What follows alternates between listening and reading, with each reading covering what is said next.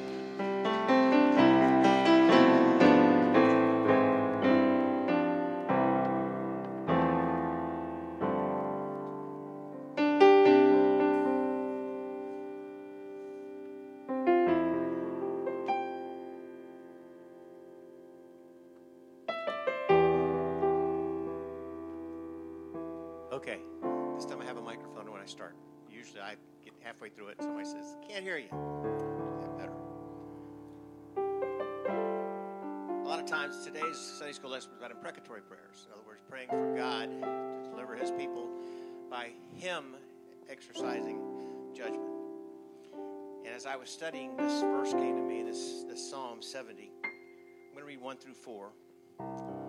It says, make haste, O God, to deliver me. Make haste to help me, O Lord. Let them be ashamed and confounded that seek after my soul. Let them be turned backward and put to confusion that desire my hurt. Let them be turned back for reward at their shame that say, aha, aha. Let all those that seek thee rejoice and be glad in thee. And let such as love thy salvation say continually, let God be magnified. I read that and I thought about various bills that are in front of Congress right now and the things that are happening that will affect the church. And today's lesson came at a particularly good time for me because it says, God's in charge.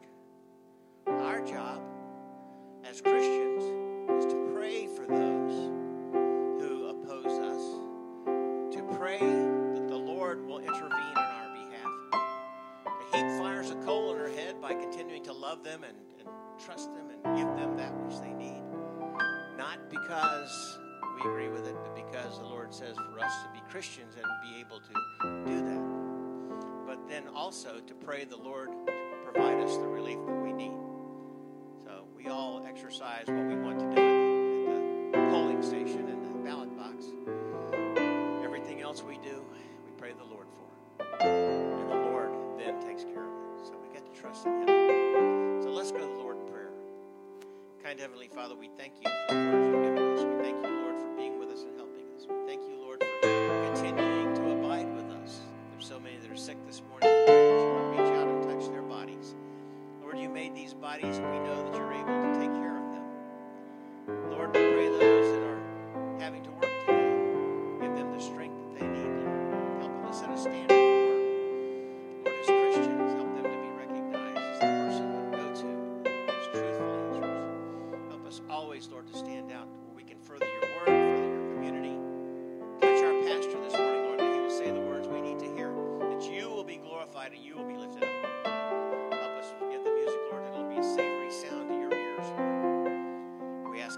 In Jesus' holy precious name.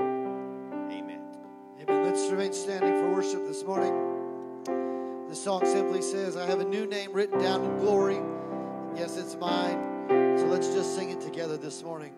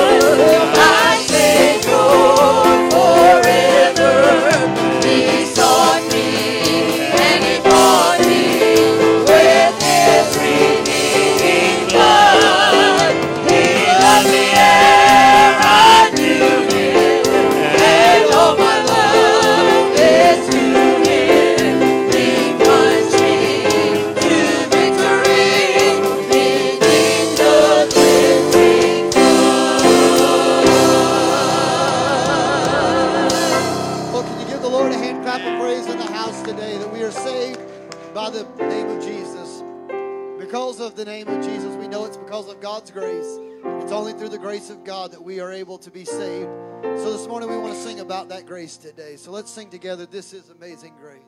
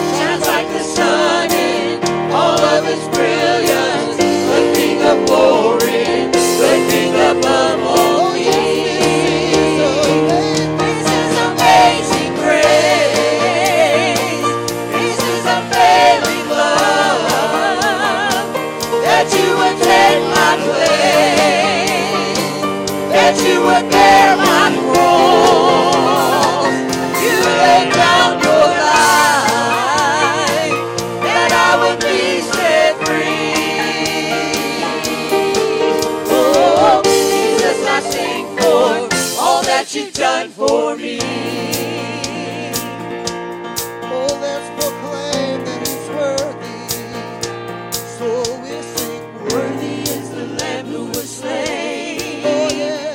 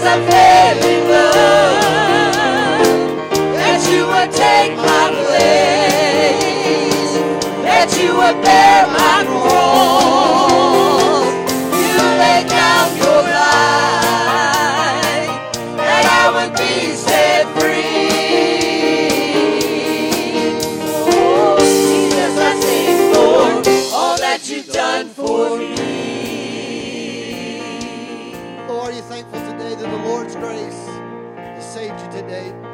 Amen. Let's sing together this praise and worship song. It might be new to you. It literally just says, whatever God's done before, He's able to do it again. And I'm here to believe today, and I'm here to proclaim to you today that I know that we have a lot out. I think last I counted, right before church started, there's about 26 people out today. Folks that are normally here. Sister James is in the hospital today. She would love to trade places. I talked to her last night. She's like, I'm just ready to get out of this place. Sister Faye Huff is in the nursing home. I got many that are working, many that are sick, others that are not here for whatever reasons.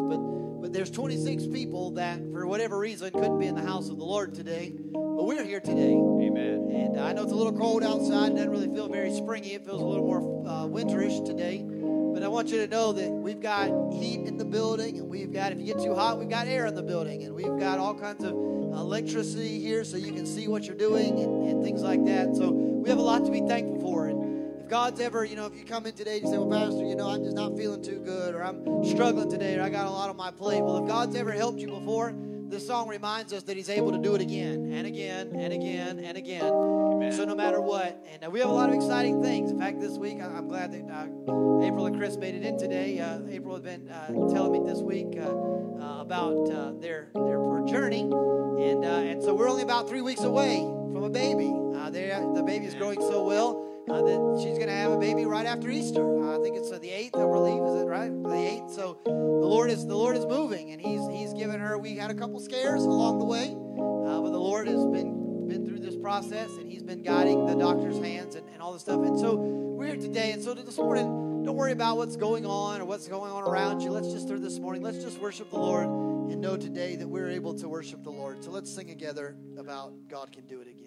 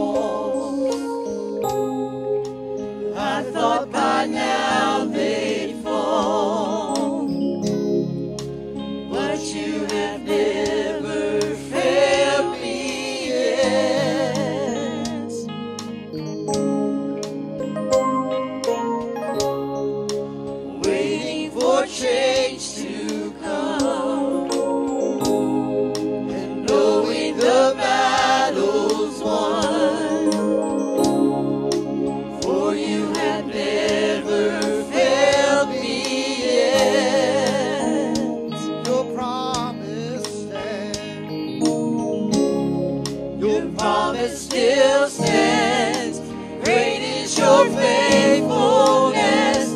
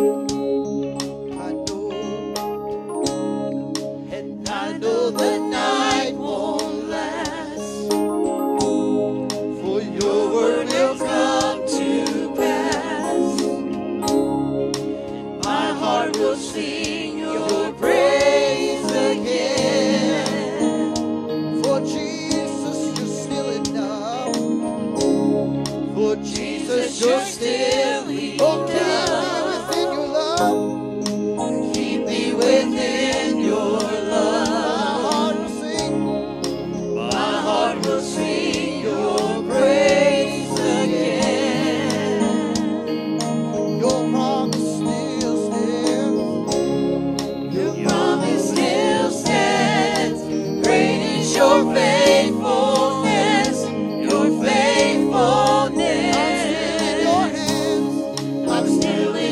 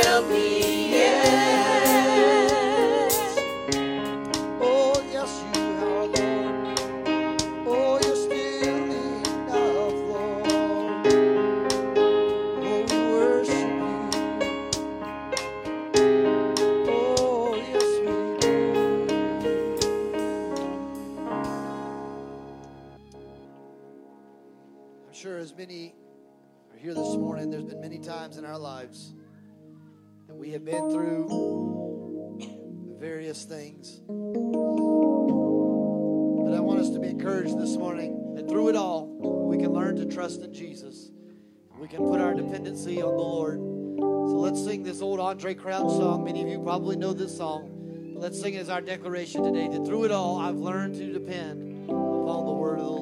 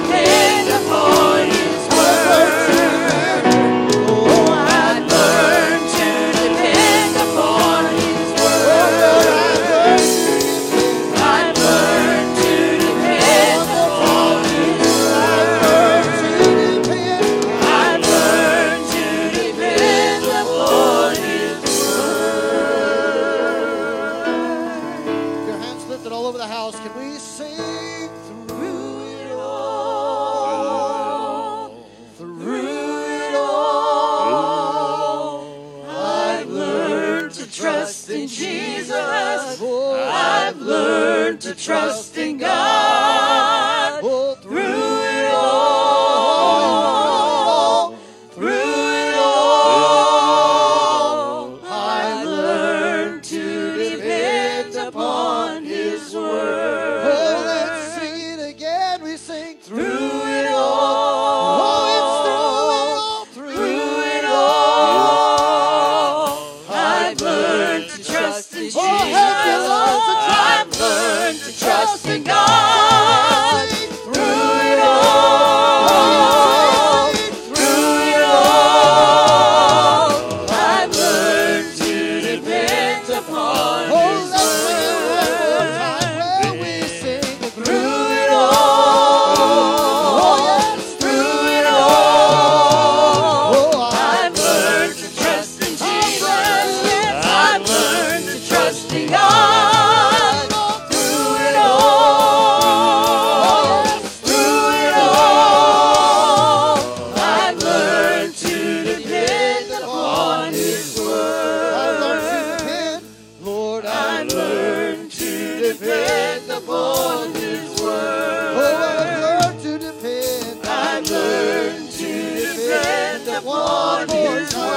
I've learned to depend. I've learned to depend upon His word. I've learned to depend. I've learned to depend upon His word. Oh, can you give the Lord a hand clap of praise in the house this morning? Have you learned to depend on the word of the Lord today? You may be seated for a moment.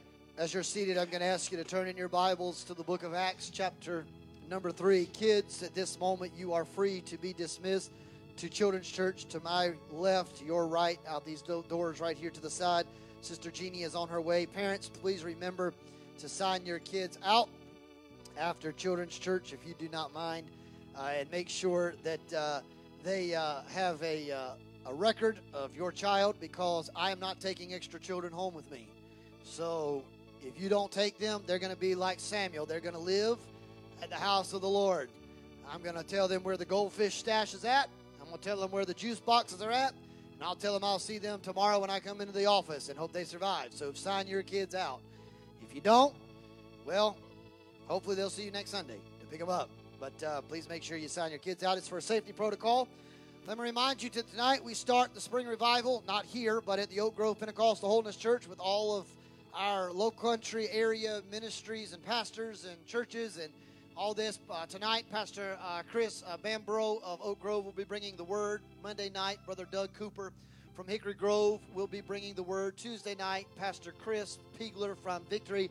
And on Wednesday night, myself along with our worship team will be there. On Wednesday night at 7. Tonight starts at 6. The rest of the week, I believe, starts at 7 p.m. There. So if you can make it out as many nights as possible. But selfishly speaking, if you can't make any other night, please come Wednesday. So it's just nice to have friendly faces in the crowd. And because I'm going to be really heartbroken if you come every other night but don't come to Wednesday night. I'm going to feel like you have a complex with me. So I'd love to have you on Wednesday if possible. Oak Grove's right here off of the 17. Instead of making the left fork, if you'd have went straight, instead of coming to church today, you would have passed it down there on the left. So make sure that you join them. Also, Easter is right around the corner. Please don't forget to sign up. We're still collecting items for food, games, monetary donations. On April 3rd from 11 to 1, we're going to be having an Easter egg extravaganza, and we're going to have food and fellowship, and we're just going to be together, just love on our kids for a little while. We're going to give away all kinds of stuff. We're going to send them home with a bunch of sugar and tell you God bless you and that you have fun for the rest of the day. When we give them the sugar, they don't stay with me. They go home with you after this event. So don't say, well, Pastor, don't you want to just pour into their lives? Yes, on Sunday. You keep them on Saturday. So they will be with you on Saturday afterwards. But we're still collecting things. We're still needing hot dogs, hot dog buns, and condiments. And there's a whole sign-up sheet right outside these double doors. Before you go out at the main door out the back, right there by the office, there's a sign-up table. There's all kinds of stuff. It has the list of anything you're willing to bring. I think we have drinks already covered. So really, we need condiments, hot dog buns, chips, prepackaged preferably, please, because we're trying to stay COVID conscientious. of that. Also, anybody that's willing to volunteer, Brother Larry, to grill the hot dogs would be fantastic, and help us with that. Also, don't forget that for all of you early morners, sunrise service. Means only like three of you, but the rest of you, there's only about three of us that are probably out there, but we're going to be out there at the Tailrace Canal, on the boating dock, on the side. We're not going to be in the water. We're not on the dock itself going into the water, but we'll be in the parking lot area. You can't miss us because we'll be the only people not in PFG gear. That's professional fishing gear for all you people who don't know what that stands for. I didn't know it. I looked it up just so I could tell y'all about it. I didn't know what it was, but I wanted to just feel a part. But anyway, so we're going to be out there. We're going to sing some songs, probably a cappella, unless I can convince a guitar player or so to play. But we're going to sing out there and just worship, see the sunrise. We're going to take communion together out there on the water and talk about the Easter service. And then we're going to have breakfast at church. Before Sunday school, we'll have, all kinds of little danishes, donuts, and continental breakfast. I'm not cooking eggs and bacon and ham and sausage because that gets confusing, because I don't know if you have a mammal allergy. I don't know if you like pork, if you like turkey sausage over regular sausage. I don't know if you like eggs. I don't know how many pancakes you eat. Do you want them with chocolate chips, blueberries, strawberries, peanut butter? So you know what? Krispy Kreme donuts, they're glazed. Everybody's fat and happy. It's a good way. It's just a way to go. Everybody likes those. I'll bring some muffins, some donuts. We'll have apple juices and orange juices, those kinds of things, and maybe some cereal, little granola bar type things. So that'll be an exciting time. And then we'll have Easter service and coffee for all of you coffee drinkers, coffee. And then we'll have Easter Sunday.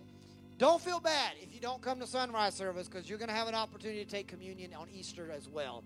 We're going to celebrate even in the Sunday morning service. We're going to take communion. I don't do it very often because, if you do it, if you have people take it every week, that's cool. For the people that do that, that's on them. But I don't want communion to ever lose its special connection to me. I feel like if I'm not careful, if I do it every week, then it becomes just a ritual. I know I'm going to do it this Sunday, and it just becomes an old hat that I put on every week.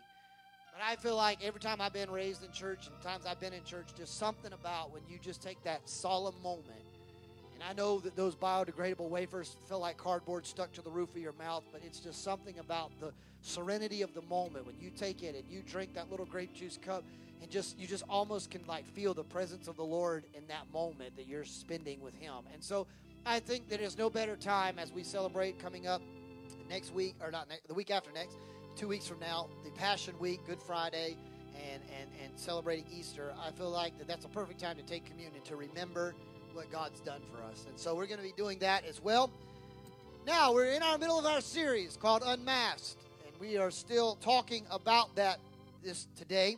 So you've sat for a few minutes. I've let you rest for a moment. So I'm going to ask you, if you will, to stand for the reading of God's Word and rest on your feet just for a moment. We're just going to read a few verses here this morning, and then we're going to pray the prayer of faith over the Word and jump right in today. If you listen fast, I will preach fast because I'm getting hungry. So let's do this together. Acts chapter 3, verse number 1. And when Peter and John went up together at the temple into the hour of prayer, that being the ninth hour, or if you don't know, that would be 3 o'clock in the afternoon. I just want to let you know, if I was scriptural, we'd have 3 o'clock services, because that's what time they were going to church. But I know most of you aren't coming back at 3, so I'm going to let y'all get out by 12:15 or so. So just remember, you could have it worse. You could be at church till 3. So at 3 o'clock in the afternoon, they're going. And there was a certain man who was lame, meaning he was crippled, from his mother's womb and was carried, whom they laid daily at the gate of the temple, which was called Beautiful, begging or asking of alms of them that entered into the temple. Verse number 3, who seeing Peter and John about to go into the temple, asked of alms. And Peter fastened his eyes upon him with John and said, look at us. Now notice who's talking here. This is the guy that denied Jesus. First of all, told Jesus, I'll never deny you. I got you, Jesus. I got your back. I got you. Then when the rubber met the road and a little bit of societal pressure called counterculture or cancel culture came into play in the Roman Empire, and the government, i.e. the Roman Empire, not the United States, but the Romans, started putting a little pressure on God's people, Peter wilted like a flower in the middle of a desert sun. He's like, oh, wait, I don't know that man. I don't know who this Jesus man is. Not one time, 3 times he said, I don't know who this guy is. He's walked for 3.5 years with this man called Jesus, but in literally a matter of moments, he denies him 3 times in a row. It's the same Peter that goes out and wept bitterly. It's the same Peter in John, the end of John, in John chapter 20 and 21, where Jesus shows up and he tells Peter, do you love me? Feed my sheep 3 times. Now Peter is the same guy now telling this dude, look at me. Focus your eyes on me. And he gave heed unto him. Now this is the guy begging. The guy begging said, all right, I'll look at you. But look at what he's looking for. He's not looking, Sister Angela, for anything else, but he's expecting to receive something from it. Anybody ever met people who want a handout? Hello. Woo, I'm preaching better than you're shouting so far this morning. It's going to be a long journey. You all know there's somebody out there you know wants a handout. They don't want to work, but they want to have all the money. Come on, somebody. They want a handout. That's what he's looking for. He's wanting just free stuff. Peter said to him, hey, buddy, I know what you want, but silver and gold, buddy, I don't have that. I ain't got no money. I'm sorry, I can't give you what you want. I'm not giving you more drug money. I'm not giving you more money to go buy alcohol with. I'm not giving you more money to go buy, whatever it is that your addictions are. I'm not giving you money to go continue to live that wayward life. I don't have that, but what I do have, I'm willing to give you. And what I have is a name. That in this name, every knee will bow and every tongue will confess. I've got a name for you, and that name just so happens to be Jesus Christ. Now, that's funny. Just a couple days earlier, I didn't even want to mention that I knew that name. Now I'm telling you all I've got left in this world. They took my job. They took my income. They put pressure on me. They're trying to kill us. They're trying to snuff us out. And all I've got left, Brother Stan, is one thing. I got Jesus. That's all I got left. But can I tell you, if that's all you got left, even if the meal in the barrel is bone dry, if you just know how to say the name, you got everything you need.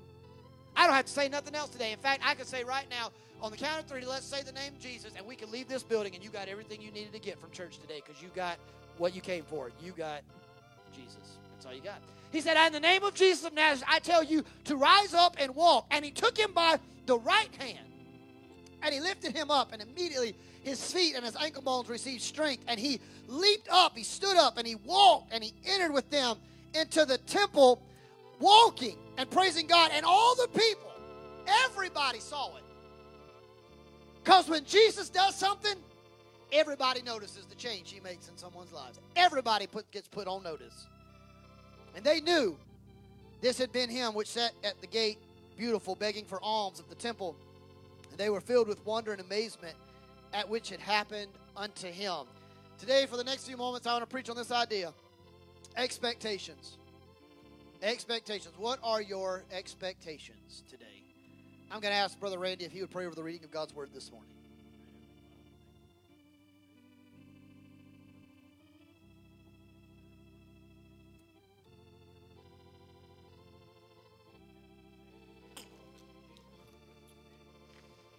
Amen. You may be seated in the presence of the Lord today. Here's what I want you to understand. Brandon, if you'll turn me down just a little bit on this monitor, on the stage for a little bit, and maybe you can take a little bit out of the house this morning. Not a lot, but a little bit there. Here's what I want you to understand today, and when we're discussing this morning. There comes a point in every man, woman, boy, or girl's life that you have expectations of something. When you have a child, you expect that child to literally grow, but as they grow, you expect them over a course of time to begin to develop habits and character traits, whether it's through corrective punishment or whatever. You expect that child to not still live in the infancy stage, right? You don't want a 32-year-old to still be in diapers. You expect they eventually will be potty trained. You expect that at some point in time that particular man, woman, boy, or girl is going to grow up when you have a child. If you're the CEO of the company and you walk on the floor line and you're walking on the production line, you don't expect Brother Jamie to have to do the job for the people you hired to do the job because you expect they're going to do their job. Can I tell you that it's funny that in life, in jobs and in finances and in church and everything else, it's funny to me that we have all these expectations, but yet, when it comes to church and the things of God, it's like expectations go out the door. We don't like to be put on spiritual expectations because spiritual expectations makes me have to be held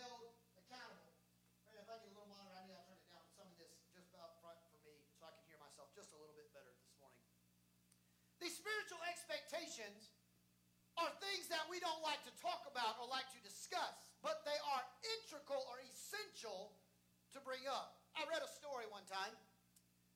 It was a dark, rainy night, and a salesman had a flat tire on the road.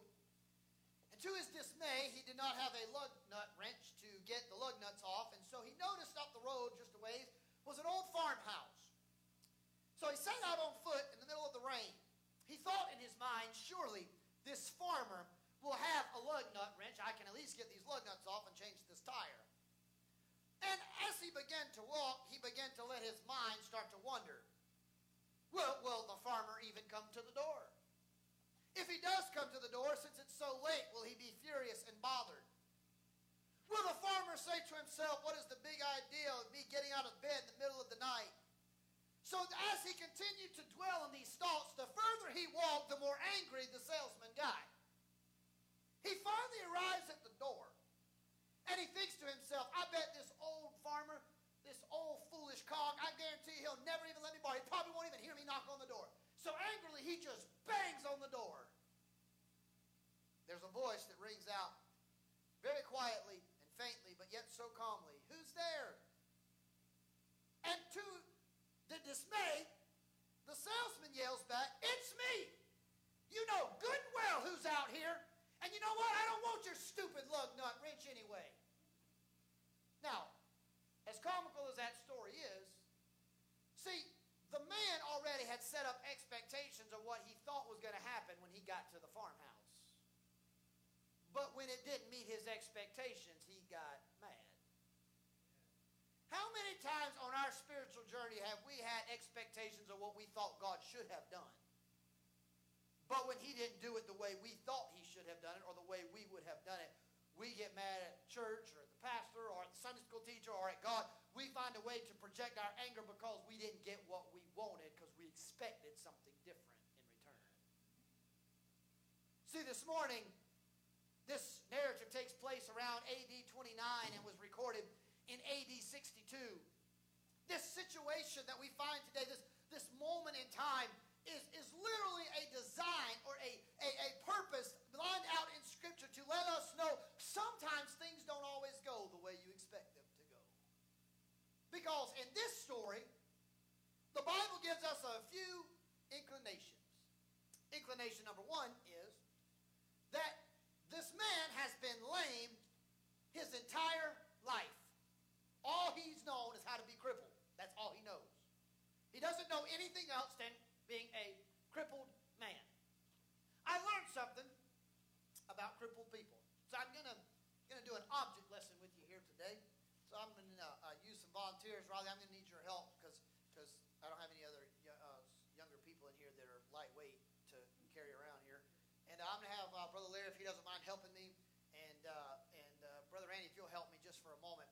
Riley, come stand right here so that everybody can see you because I want them to all know you can walk right now. You won't be in a minute, but right now you are. So she's barely walking, okay? So now here's what I want. All right, so everybody saw she walked. Now come down here. Put your arm around Brother Randy's shoulder and around Brother Larry's shoulder. They're going to grab you underneath your kneecap like they're going to carry you like you just broke your leg. Put your arm around her shoulder. You ain't never done this before, have you?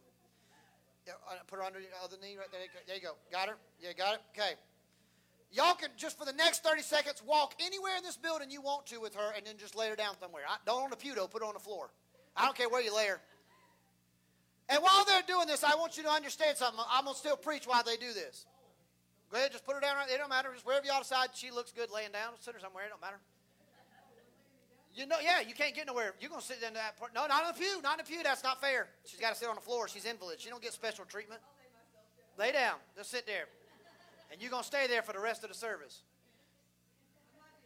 No, you won't. You're going to be good because I'm going to keep coming to preach on you. Here's what I've learned. When you're lame, you're completely dependent on whoever's carrying you. You don't get a vote. As long as they're carrying her, she doesn't get to dictate where they're going. She can ask. Brother Ray, she can say, well, guys, I'd like to go to McDonald's. But you know what? If they don't carry her into McDonald's, guess where she never goes? McDonald's. See, the problem is When people are lame on their feet, they only can get to point A to point B by those who they're dependent upon. When we are unbelieving church or unbelieving people or unsaved, until we understand the value of being saved, when we're living in sin, we are lame spiritually. We are only able to go wherever our sin takes us, and it always leaves us in bad places. The Bible says that they brought this man daily and set him at the temple gate. They're called Beautiful, and was like, good luck, have a good day. Guess what he didn't get to do? Go anywhere, because he can't walk.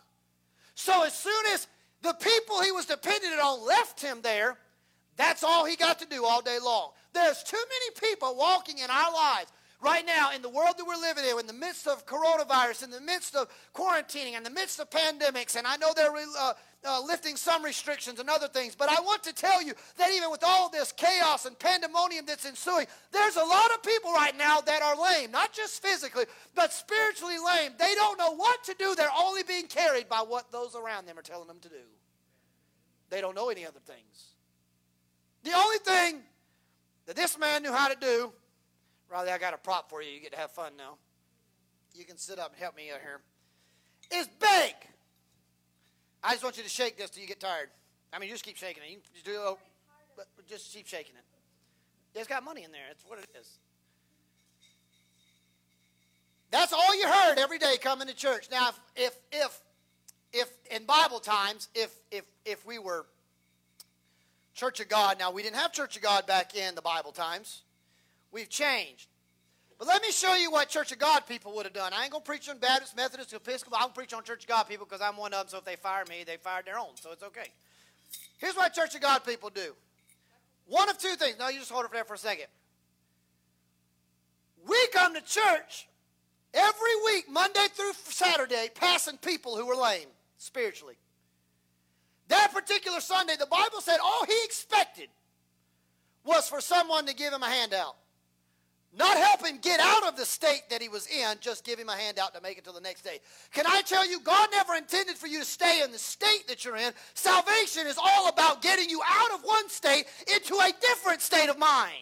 God never intended for the church to stay in the same state that it was in. In fact, the Bible teaches us, as well as science and everything else, if something is not growing, there's only one option. It's dying. There's only one option. So if we just stay stagnant like a pool of water, you know what water that stagnates does? Kills everything in it. Literally. It kills everything in it. It becomes polluted. It's stagnant. It dies. Life doesn't live in stagnant places. But this church, and I'm not just talking about our church, I'm just talking about the universal church, the church during this worldwide pandemic and everything else, if we're not careful, we become stagnant. We're just going through the motions. We'll come Sunday. We're just going through motions. Now, Brother Becker here is sitting at the front door of the Santee Circle Church of God on Sunday morning. Here's what we do on Sunday morning. Oh, yeah, you can shake for a minute. We hear the clarion call that someone needs Jesus. We hear the sound that someone needs the Lord, and we look and go, oh, that's a little too dirty for me to mess with today. And we walk the other way. In fact, the Bible calls that the Pharisee and the Levite. In fact, in the story of the Good Samaritan, it says the pastor literally saw the guy laying in the road, and he was like, oh my gosh, I'm not messing with him. That was the preacher that did that, y'all. Then the church people came by and went, oh, yeah, I'm with the preacher. I'm not doing that. You don't have to shake it the whole time. I'm just picking. But after the pastor walked by and didn't do it, the church people, you know, they did the same thing. They followed like, oh, no, I'm not going to help them. It was the sinner, Sister Brenda, that actually stopped and said, hey, can I help you? Now, that's a sad day when the people that don't know the Lord are the ones helping and giving out the help when the people that do know the Lord won't offer them anything. Now, if we're Holy Ghost filled, church people, this is what we'll do to those people. Oh, yeah, God bless you. Let the Lord have his way in your life. We didn't help them get out of their state. We just aided and abetted them in their state. That's all we did. Let them still be a beggar. Let them still live in sin. Let them still, they come to us at Walmart, tears streaming down their face, their world's caving apart. We're like, well, I'll tell my pastor to pray for you. God bless you. We're leaving them in their state. Why not pray right then? Why do you need me? If you can't pray, that's a problem. If you can only pray when I'm praying, we got a problem. Hello? The reality of it is, we'll be like, oh, well, I'll tell my pastor I'll let him know that you got a need. We'll be praying for you, or we'll be thinking about you. Why not pray now? Why not think about him now? Why not help him now? We go through these motions and say, well, pastor, every time I see a beggar standing in front of Walmart with that sign, am I supposed to give him money? No, but I'm here to tell you that you should have a discerning spirit, that when people are lame spiritually, we have got to get them out of this state and get them over into a different state. I'm talking about a spiritual lameness. The situation was the man being carried could not go anywhere except for those who carried him to that location. Now, I find it interesting that they drop him off at the church, because even his friends in their mind thought, well, if he goes to church, maybe they'll be charitable people and they'll at least help him for a while. But God doesn't want us just to help people for a while. God wants us to show them him so that he can change their life forever. Peter gets there. Peter sees the beggar sitting at the gate. Peter thinks to himself, same situation. This beggar is begging. This beggar is asking for more money. I don't know how many times at 3 o'clock in the afternoon Peter went to church. All I know is the Bible said the 9th hour, 3 p.m., he's headed to church. That's a good place to be. The Bible says when he arrives at the church, the Bible says that this man is still yelling, hey, guys, can y'all help me? Can you help me today? Because the Bible tells us that this guy was anticipating something to happen. He was hoping. The Bible said he was expecting to receive alms from them. When Peter said, hey, can I help you? He said, hey, yeah, man. Hey, man, you got a buck? You got some money? He was expecting to receive alms. What he wasn't expecting was the response that he got. Can I tell you, the devil has an end game. That is destruction, to kill, steal, destroy. But Jesus also has an end game. He says the thief, the enemy, comes to kill, steal, and destroy. But I have come that you may experience life and have it more abundantly, which tells me that Jesus also has some expectations too. I mean, the Bible is full, if we don't want to admit it or not sometimes, but the Bible is a giant rule book of what God expects. Don't kill. Don't steal. Don't commit murder. Don't commit adultery. Don't bear false witness against your neighbor. Honor your father and mother. Make sure that you remember the Sabbath day and keep it holy. All these things. It gives us all these rules and regulations of things that the Lord expects from us. And even in the New Testament, Jesus said, I didn't come to get rid of everything in the Old Testament. I came to fulfill it, which means it's all still, the whole book is important. I'm just coming to fulfill the grace aspect, because the law, the Apostle Paul said, if I had to live up to the law standards, I got no chance to make it to heaven. But if it's not for the grace of God, that's where I'm going to make it, because God was merciful and gracious. Like we sang this morning, it is amazing grace that lets me be able to go to heaven. Not because I can meet all the rules and regulations, because if I look at all those things the Bible says and I have to make sure I make heaven by checking off every one of those boxes, ain't none of us going. Nobody. We're none that perfect. But there was one whose name is Jesus, that was that perfect, that we'll be talking about in the next couple weeks in the Easter season. There is a name above every name by which men may be saved. And it's at the name of Jesus every knee will bow and every tongue will confess that he is Christ the Lord. He did it so that I could have grace to follow him. This man says, well, I want some money. I want some money. I want a handout. I want help. Can I tell you, there is a world full of people right now, they don't know what they need, but they're begging. They need something. They don't know that it's Jesus that they need, but they're out there floundering around, living lives that are wayward and sinful. They're miserable. They're always trying to find the next high or the next euphoric experience or something to fill a void. They don't know what it is, but I'm telling you, what the world is missing is it needs Jesus again. That's what they need. They don't need our money. They don't need our wisdom. They need the Lord. That would fix a lot of our mess if we just had Jesus back in the middle of it all. That's the problem. You see, this man had been guilted, felt guilty. He had been shunned. He had been made fun of. Can I tell you that his identity was correlated to his status? He was a beggar not because he was born a beggar. He became a beggar because of his status in life. See, there's too many people walking around right now. Their identity is all messed up. Lord, don't let me go here today. I was doing so good. You know, they have identity confusion. I'm probably going to be censored, but it'll be okay on Facebook. They don't know if they want to be a boy. Hello. Or a girl. LGBTQ. I've always loved the Q one, questionable. Well, what are you questioning? You can't pick one? Like, what that one? That one, I mean, the other ones I don't like either, but I'm just saying, Q question? Like, what are we doing? Just going to wait and one day pick a number out of the hat and say that's what I am? Like, what's questionable? The reality of it is a lot of people self-identify because of the situation they're in. They don't realize that their identity is found in Jesus Christ, not in their situation. My hope is built on nothing less than Jesus' blood and righteousness. My identity is found in Jesus, not in my status or my situation. Because sometimes life will deal me a bad hand. I'll be a cripple from birth. But I don't have to be a crippled and a beggar. I might not be living the perfect life, but I don't have to become a beggar just because I'm crippled. Every one of us, when we were born crippled spiritually because we were unsaved and we didn't know the Lord, and so we were in a sin-sickened state. But when Jesus came and changed my life, I wasn't a beggar anymore. I became a prince of heaven. I didn't have to be a pauper anymore. My identity is found in Jesus, not in my state of mind. But he had hit rock bottom. There was nowhere else to go. I mean, how much further can you go down? You're a beggar. You're sitting outside of a gate. You can't even go to a local grocery store or the local restaurant unless somebody physically picks you up and takes you there. Wherever they sit you, that's where you're stuck. That's pretty rock bottom when you can't do anything for yourself. That's pretty low.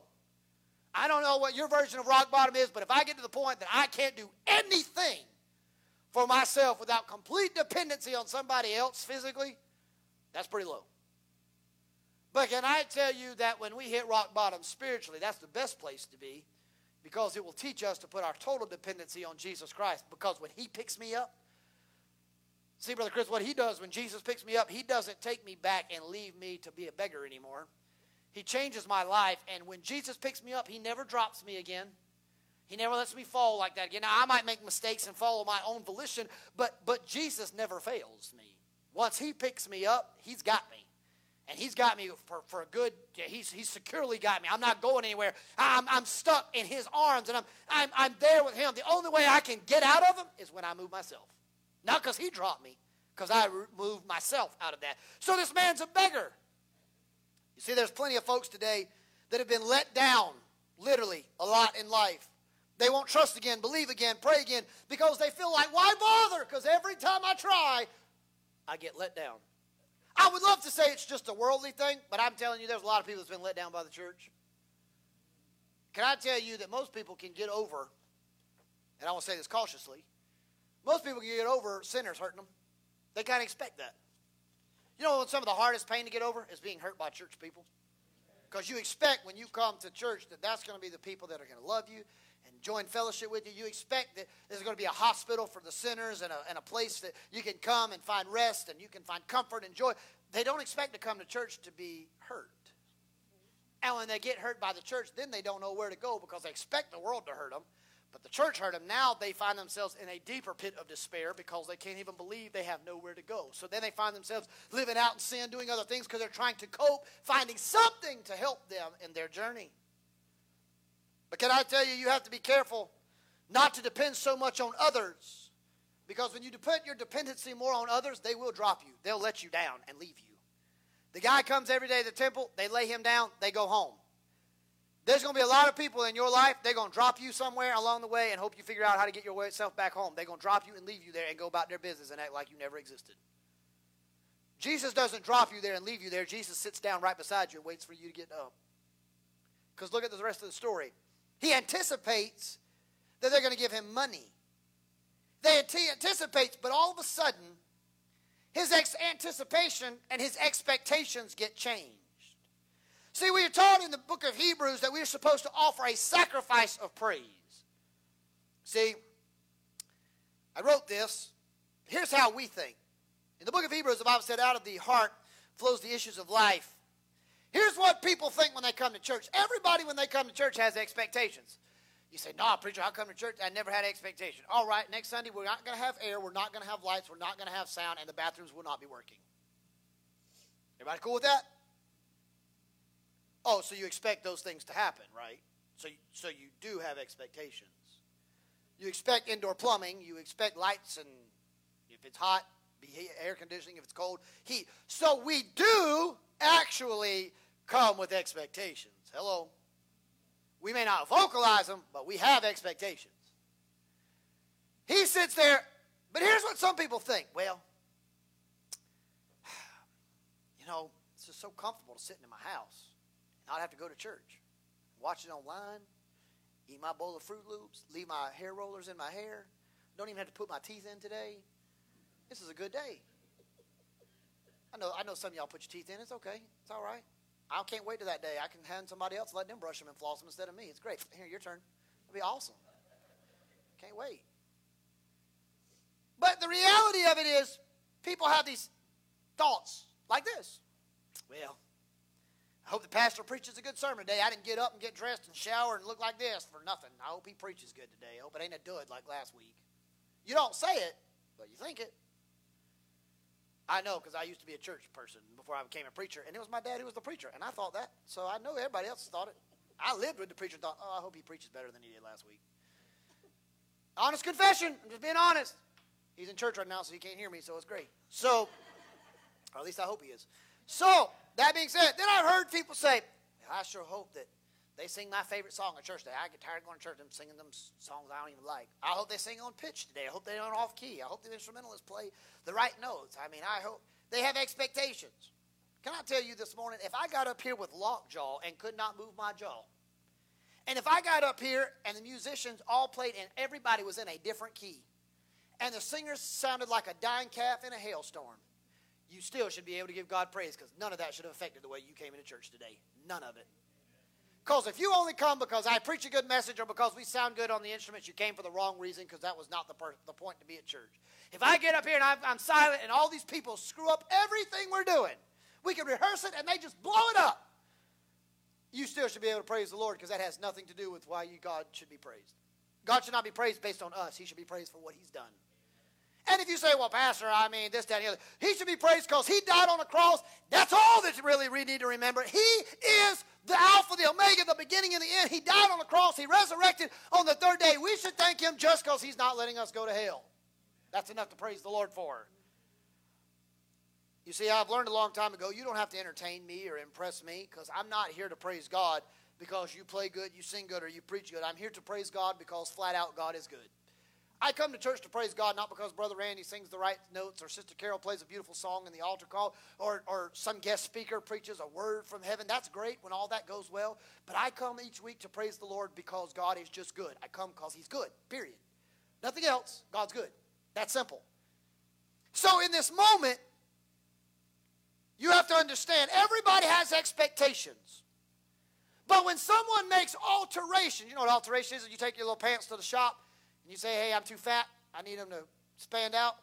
Or you say, I've lost weight, I need them suckers to wrap around me like an umbrella. Or you want them to be rolled up or rolled down, and, you know, because the older you get, the shorter you get. So the pants used to be normal length. Now they're dragging the floor. You're like, how did I shrink? And you need all the – that's alterations. We all have expectations, but when someone makes alterations to your expectations, you will see yourself get a divine revelation. Because the expectation was, I want money. The alteration was, Peter and John says, I don't have money, but I'm going to give you something. And then the man met someone who would change his life. He met Jesus Christ. You say, well, pastor, how do you know that? Because what happens is, the next part of this story, Miss Carol makes her way, is the transformational power that took place. I love this. This gate that he's at, is called the Gate of Nicanor, or the Corinthian Gate.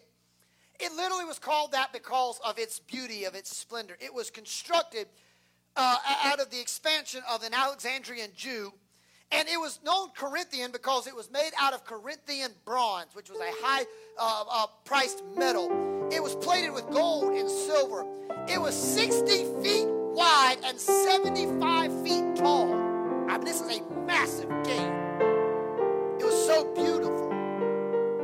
It was one of the most beautiful things you ever would have seen. Can I tell you, when the Holy Spirit moves on people, and we spread the message of Jesus Christ, the Bible said signs and wonders will follow the believers. God said that it still can happen. The same transformational spirit that happened back then is still active today. It can happen. We are children of the cross. We are the fruit of the tomb. But we're the product of that upper room experience when the Holy Ghost came. See, I love this story because how it ends. You know, Pastor, how does this tie with being unmasked? Because here's the deal. When you wear a mask right now, you're hiding or you're masking. I can't see your expressions. I can see your eyes. I know it's for protection from viruses. I get that. But when I mask, I am concealing something, whether it's concealing germs, whatever. I am trying to conceal something. Too many people are in a state right now that they are concealing the true need in their life. The true need is not they're a beggar. The true need is they don't know Jesus. So begging is concealing the real root of the heart. Out of the abundance of the heart, the mouth speaks. Out of the heart flows the issues of life, according to Hebrews. The issue is not they're a beggar. Sister Brenda, really the issue is not so much they're crippled. The issue is they don't know how to get out of this state to the next state. They are stuck. Pastor, where is coronavirus going to end? I don't know. But I don't have to be stuck spiritually in the same situation, because while I may not know when the virus is in, while I may not know when the sun's going to shine again, or that vaccines are all rolled out, I don't know all the ins and outs and details.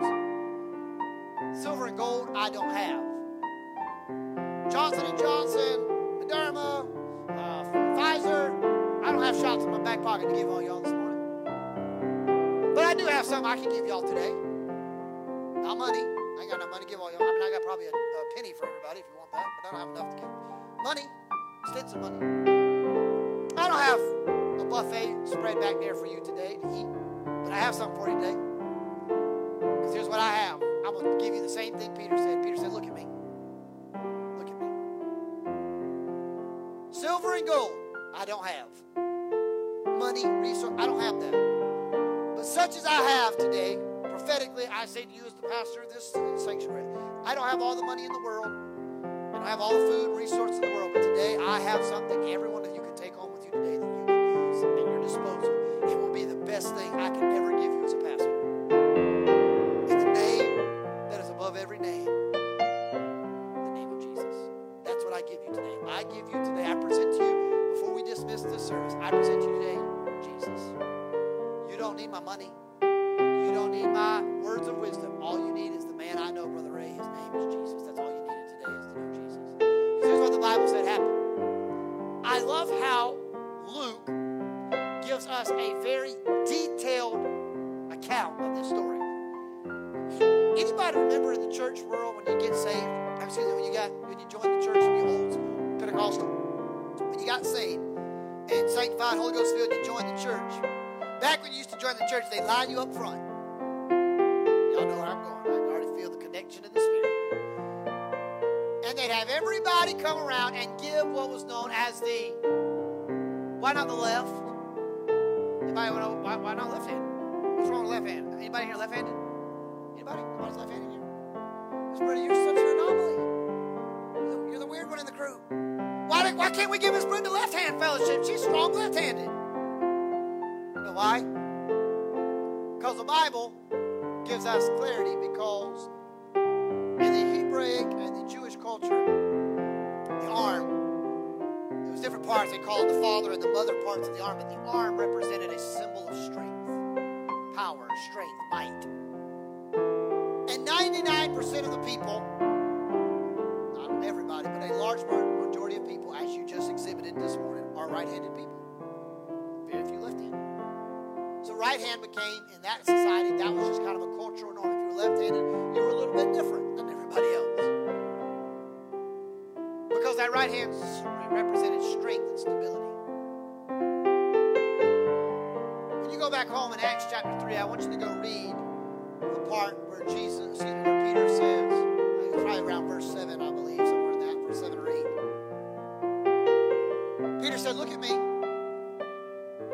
Such as I have to you, I give you in the name of Jesus. Rise up and walk. Brother Randy, what does it say he did after he gave him that proclamation? What did he do?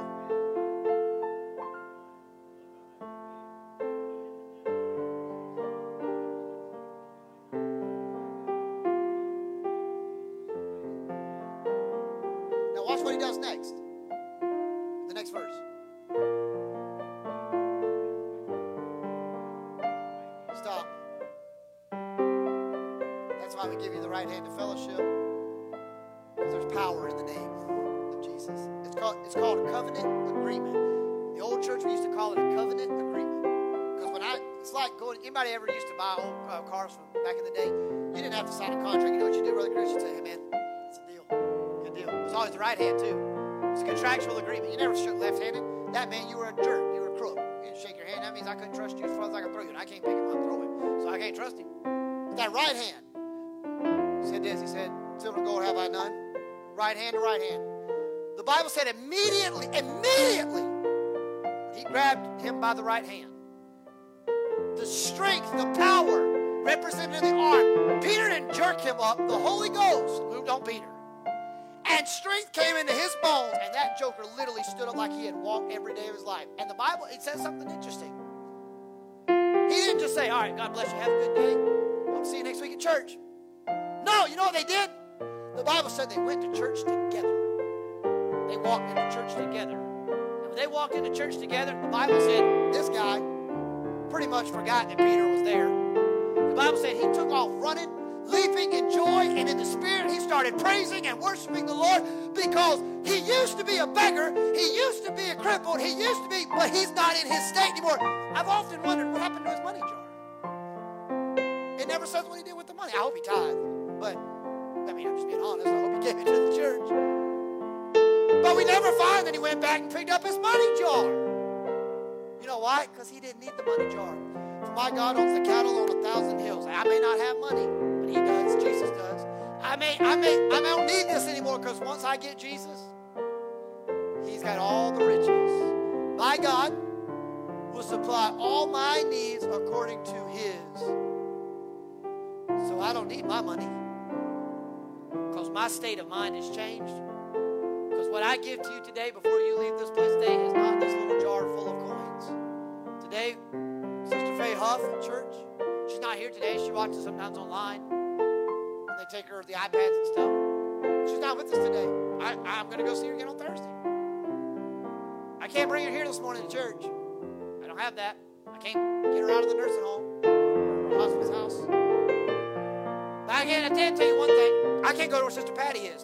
Sister James is today in the hospital. I can't go right now. She's having a procedure. I can't go in that room. With the procedure, they won't let me do that. I can't. God can. God can. I can't go with you to your doctor's appointments and medical appointments this week, but I can tell you when you leave this place today, I got something to offer you. I can't go with you when you leave here to go to work, school, whatever you do. When you leave here today, I don't have anything else to give you but one thing. But what I do have to give you today, I think will change your life. In the name of Jesus. Whatever it is you need, in the name of Jesus. Pastor, I got sickness in my body. In the name of Jesus, be made whole. Pastor, I need a financial miracle. In the name of Jesus, God supply all their needs according to your riches in Christ Jesus. Pastor, I'm feeling a little under the weather. In the name of Jesus, touch them right now and let them feel better. Pastor, I got a lost son or daughter. In the name of Jesus, Lord, let that son or daughter come home. To come to know you. Let them be like the prodigal son. Let him come home. Let her come home and find a saving knowledge of Jesus Christ. Whatever you have need of today, I present to you today as you stand all over this house and we get ready to pray. I present to you today in the name of Jesus. So next Sunday when you walk in this place, thank you, brother. Next Sunday when you walk into this place, we start talking about Palm Sunday. Hosanna, blessed is he who comes in the name of the Lord.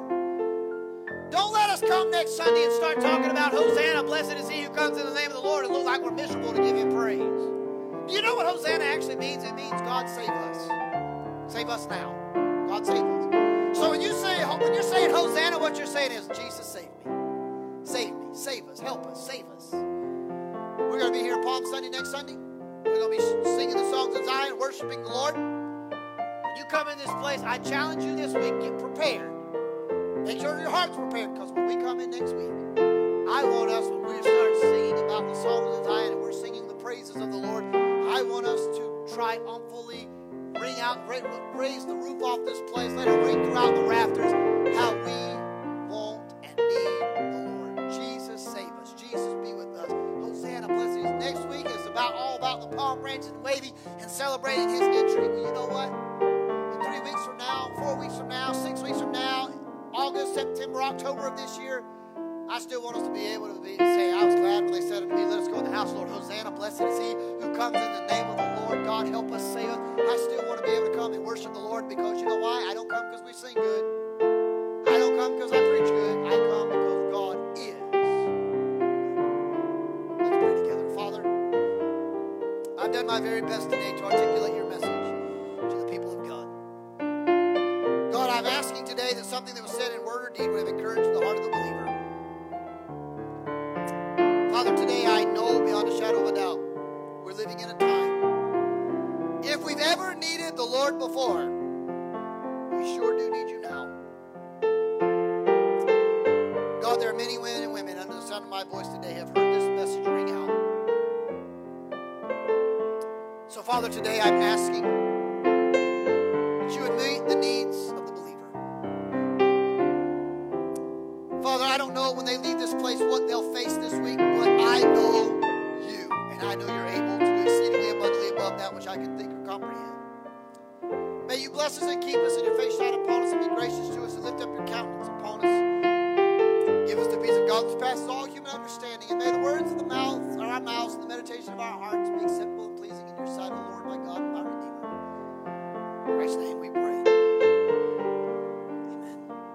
Dismissed, and before we pray the benedictory prayer, I'm going to ask Brother Randy if you would pray that for us here just in a moment. Don't forget, revival tonight starts at 6 o'clock in Oak Grove. Also, we'll be leading worship and bringing the word on Wednesday night at 7 p.m. there in Oak Grove. If you have children, please don't forget to go sign them out today. We will not have our Wednesday night rehearsals / youth nights, etc., since we're all going to be channeled towards that revival and being a part of that today. Thank you for coming. Those of you that have been joining us on live stream, God bless you. We love you. We're so glad you're a part of our online family. And thank you for being here today. And we hope that something that was said in word or deed encouraged you today. And I hope all of you have a wonderful rest of your week. Safe travels home to wherever you go. And hopefully we'll see you next Sunday. Brother Randy, I'm going to ask you, if you would, to close us out in prayer and immediately follow.